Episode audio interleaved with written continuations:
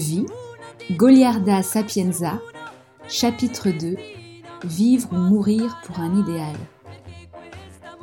En 1941, j'ai 17 ans. Nous sommes en pleine Seconde Guerre mondiale et je passe le concours d'entrée de la meilleure école de théâtre de l'époque, la Reale Accademia d'Arte Drammatica de Rome, dirigée par Silvio D'Amico. Je décroche une bourse pour suivre les cours. Quitter ma Sicile est un déchirement, mais je tombe littéralement sous le charme de Rome, la ville éternelle. Ma mère s'installe avec moi, via Principe Amedeo, au cœur de la capitale. C'est l'occasion de nouer des liens avec de nouveaux dissidents du régime. Je travaille dur dans mon école. Pour la représentation de fin d'année en 1942, nous jouons à chacun sa vérité de Luigi Pirandello. L'histoire se passe en Toscane. Monsieur Ponza, le nouveau secrétaire de la préfecture, séquestre sa femme et interdit à sa belle-mère, Madame Frola, de voir sa fille. Une enquête s'organise menée par les notables, dont un certain Lamberto Laudici, qui, sous prétexte d'intention charitable, se transforme en oppresseur. Je tiens le rôle de Dina, la nièce de Lamberto. Mon père ne peut pas venir voir la pièce car il est en prison. Il m'écrit une lettre où il dit Sur la scène, oublie tout et agis comme bon te semble. Réfléchis et tu trouveras que Dina doit avoir beaucoup de points communs avec les personnages que tu as déjà joués. Ce sera un triomphe, j'en suis sûre.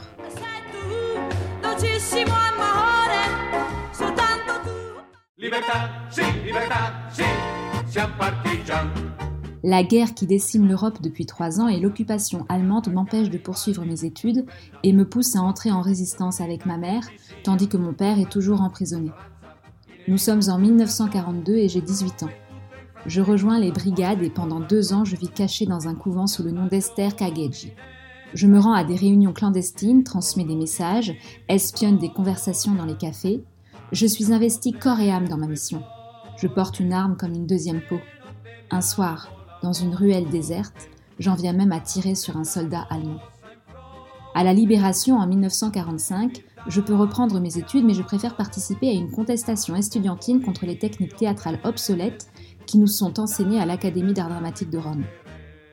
Je fonde avec des amis un théâtre d'avant-garde dans la capitale, le T45, qui donne la possibilité aux jeunes acteurs de se former selon la méthode Stanislavski, puis de s'y produire.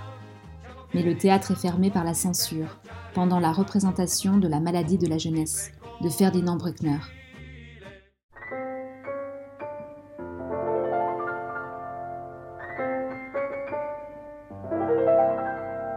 Je me lance alors dans le cinéma.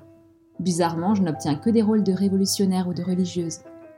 Les réalisateurs cherchent des actrices jeunes aux formes arrondies, mais moi je suis plutôt sinueuse et inquiétante.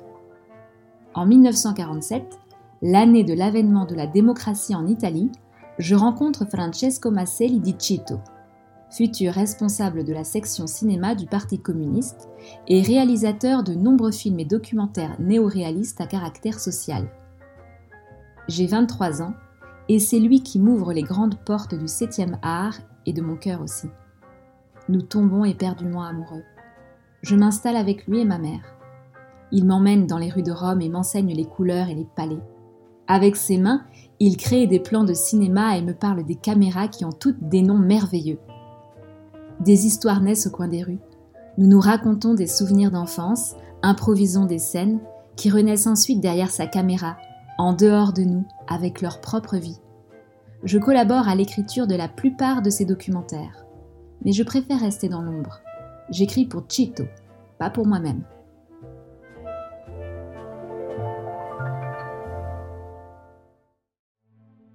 En 1949, j'ai 25 ans et mon père meurt d'un arrêt cardiaque dans un hôtel de Palerme, dans les bras d'une jeune maîtresse. Je retourne en Sicile pour l'enterrement. Pendant la cérémonie, les souvenirs de mon enfance et de mon adolescence me reviennent à l'esprit. Je repense avec détachement à la fois où j'ai voulu tuer mon père. Je repense au jour où j'ai eu mes règles pour la première fois pendant une balade sur l'Etna. Au début, j'étais en colère contre moi-même parce que j'avais peur de la réaction de mon père. Mais après réflexion, si mon sang avait coulé sur le volcan, symbole de toute puissance, c'était un message pour me dire que j'étais plus forte que mon père et que je le vaincrais. Finalement, la Certa s'en est chargée pour moi. Aujourd'hui, j'admets ressembler à ce diable d'homme charmant et égoïste, séducteur et dominateur. Je retourne à Rome. Plus personne ne croit au socialisme là-bas. La plupart des amis de ma mère arborent désormais la chemise noire du parti fasciste. Mais elle, elle s'accroche désespérément à ces idéaux qui finissent par la détruire à petit feu. Elle se montre de plus en plus distante avec moi. Dès que je rentre dans sa chambre, elle dit qu'elle a mal à la tête, qu'elle ne veut pas être dérangée car elle doit étudier. Elle commence par perdre la mémoire, puis la raison. Je dois m'occuper d'elle. Partagée entre tendresse et sadisme, j'aide ma mère à vivre un jour de plus plutôt qu'à mourir. Je lui donne toutes les étreintes que je n'ai jamais eues. C'est ma vengeance. Je veux lui montrer la mère qu'elle aurait dû être. Mais voir ma mère, la guide de mon enfance souffrir dans les brumes de la folie, me porte moi-même au seuil de la démence.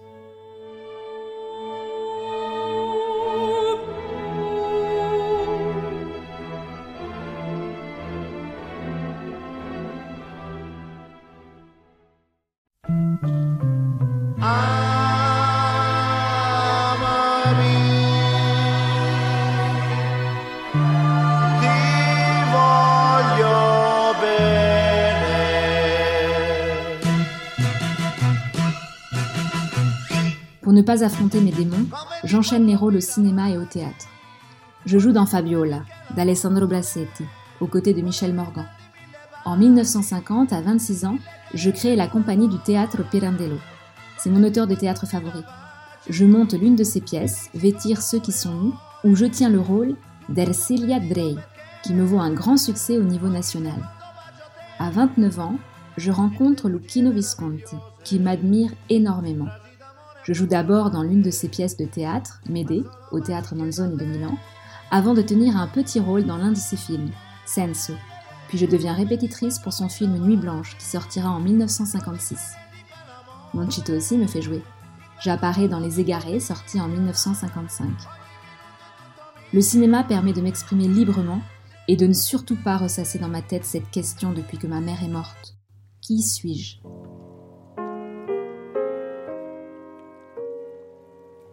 Oui, maman est morte le 5 février 1953, avant mes 30 ans. Quelques socialistes italiens, ceux qui n'ont pas à retourner leur veste, rendent hommage en secret à cette grande figure du mouvement. Deux présidents assistent à la veillée funéraire. Je suis assaillie de remords. Me suis-je bien occupée d'elle? Ai-je été une bonne mère? La nuit suivant l'enterrement, je n'arrive pas à dormir, comme souvent du reste. Alors je me mets à écrire. Chito s'aperçoit bientôt de mon insomnie. Le lendemain matin, il me demande s'il peut regarder ce que j'ai écrit. Au début, je ne veux pas, j'ai honte. Je finis par lui montrer les 40 vers de A madre, à ma mère. Trouvant ce texte très intense, Chito m'incite à n'écrire désormais que pour moi. Finalement, la mort de ma mère a enlevé la barrière qui m'empêchait d'écrire. Pour ma mère, écrire pour soi et sur soi était quelque chose d'impensable. Elle dont la vie a été entièrement consacrée aux autres. Elle reconnaissait à l'écriture et à l'art en général une valeur inestimable, voire dans certains cas une portée révolutionnaire, mais écrire des poèmes photographiant des états d'âme constituait pour elle au mieux une perte de temps, au pire un passe-temps de petite bourgeoise égoïste. Je lis ma poésie à des amis écrivains et des critiques, mais devant le peu d'enthousiasme, j'abandonne l'idée d'être poète. Un critique a même osé me dire que ma poésie était incompréhensible. Comme il n'a pas réussi à me ranger dans un style, ça l'arrange de dire ça. Pourtant, ma poésie est authentique, profondément charnelle. Elle sort de mes tripes plus que de mon esprit. C'est une écriture de l'urgence, sans titre ni ponctuation, qui laisse au lecteur une liberté extrême d'interprétation. Influencé par le cinéma, j'aime créer des images avec les mots. Mais non, même en art, il faut encadrer, codifier, rigidifier ce monde.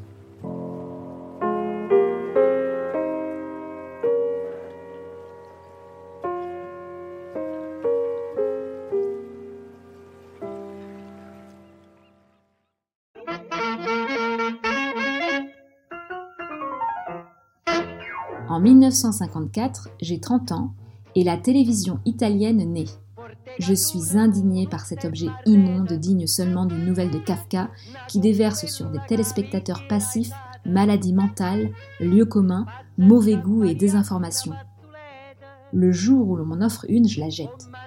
Le monde prend un mauvais tournant. Le capitalisme industriel gangrène peu à peu toutes les beautés de notre planète. Nos sociétés se soumettent à l'avancée barbare des produits, des marchandises, de la folie urbaine. Les gens sont pris au piège des innombrables sortilèges du marketing et confrontés à l'avènement du règne de la nourriture chimique et de sa non-saveur. Je déteste notre époque. Ajoutez à cela qu'avec le développement des médias, nous prenons conscience de l'ampleur des crimes staliniens. J'avais déjà commencé à m'éloigner du communisme et de ses précepteurs d'utopie, dont le moralisme et le sectarisme n'ont créé qu'un violent mensonge. Je hais tous ces petits professeurs de mort qui pullulent dans nos sociétés et qui, à force de tout expliquer par la raison, vous enlèvent toute palpitation d'intuition et d'imagination. C'est sûr que les communistes d'ici ont vraiment de la chance. Ils jouissent de la démocratie qu'ils passent leur temps à abhorrer. En 1958, j'ai 34 ans. Je sombre dans la dépression et je suis internée. Les médecins disent que je suis paranoïaque et schizophrène. Je subis des séances d'électrochoc qui me font perdre une partie de mes souvenirs. Je m'efforce de tenir fermement entre mes mains les fils de mon passé pour le fixer aux épingles de la mémoire. Mais usé par la vie, je fais deux tentatives de suicide, à 38 et 40 ans. C'est un médecin qui me sauve d'une énième séance d'électrochoc et me confie à un jeune psychanalyste, Ignacio Maiore, avec qui je me lis peu à peu. Il dit que je suis psychotique. J'entreprends une thérapie et je surmonte ma crise sans pour autant faire entièrement disparaître cette dépression ces longues séances me laissent plutôt atteinte d'une grande mélancolie. Au bout de deux années de suivi, je commence à fumer et à boire, notamment pour affronter Ignacio. Sa façon de devoir tout analyser et mettre dans une case m'angoisse. Encore des dogmes, toujours des dogmes, comme si nous n'avions pas de libre arbitre et que nos vies étaient bloquées par des traumatismes familiaux transmis de génération en génération. Je finis par prendre définitivement mes distances avec la psychanalyse.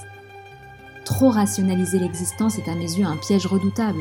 Cette mauvaise habitude d'analyser démolit le moment qu'après tout est la vie.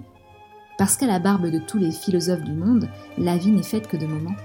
Et peu m'importe les réflexions métaphysiques sur le sens de la vie, seuls les vivants ont raison.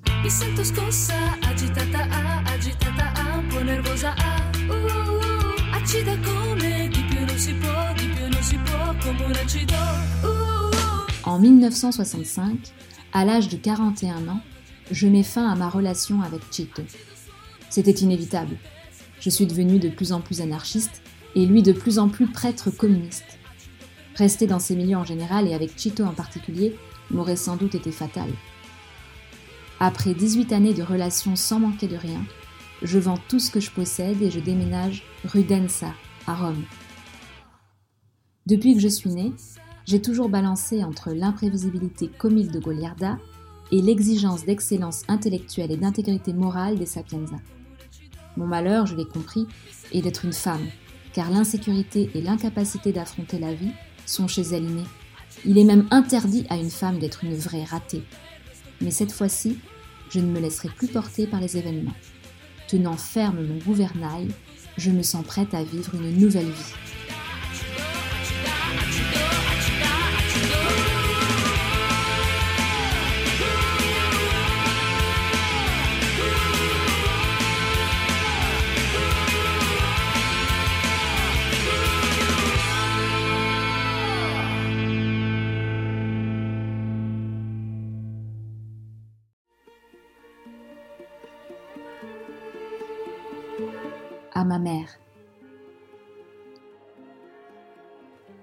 Quand je reviendrai, il fera nuit noire.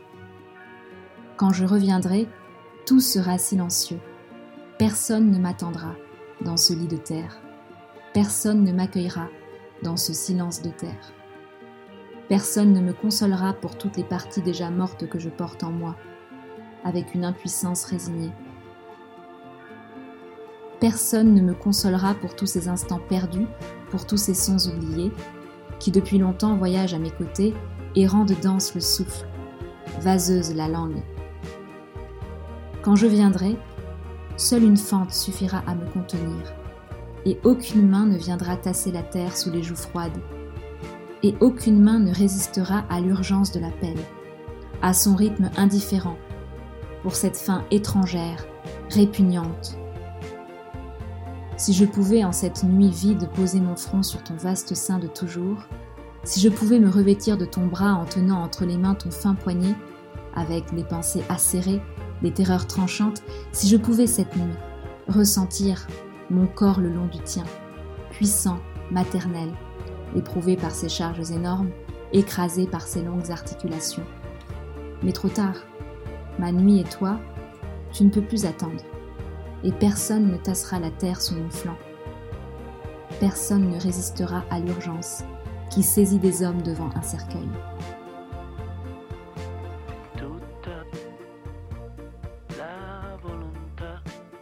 Une vie, Goliarda Sapienza, vivre ou mourir pour un idéal, fin du chapitre 2.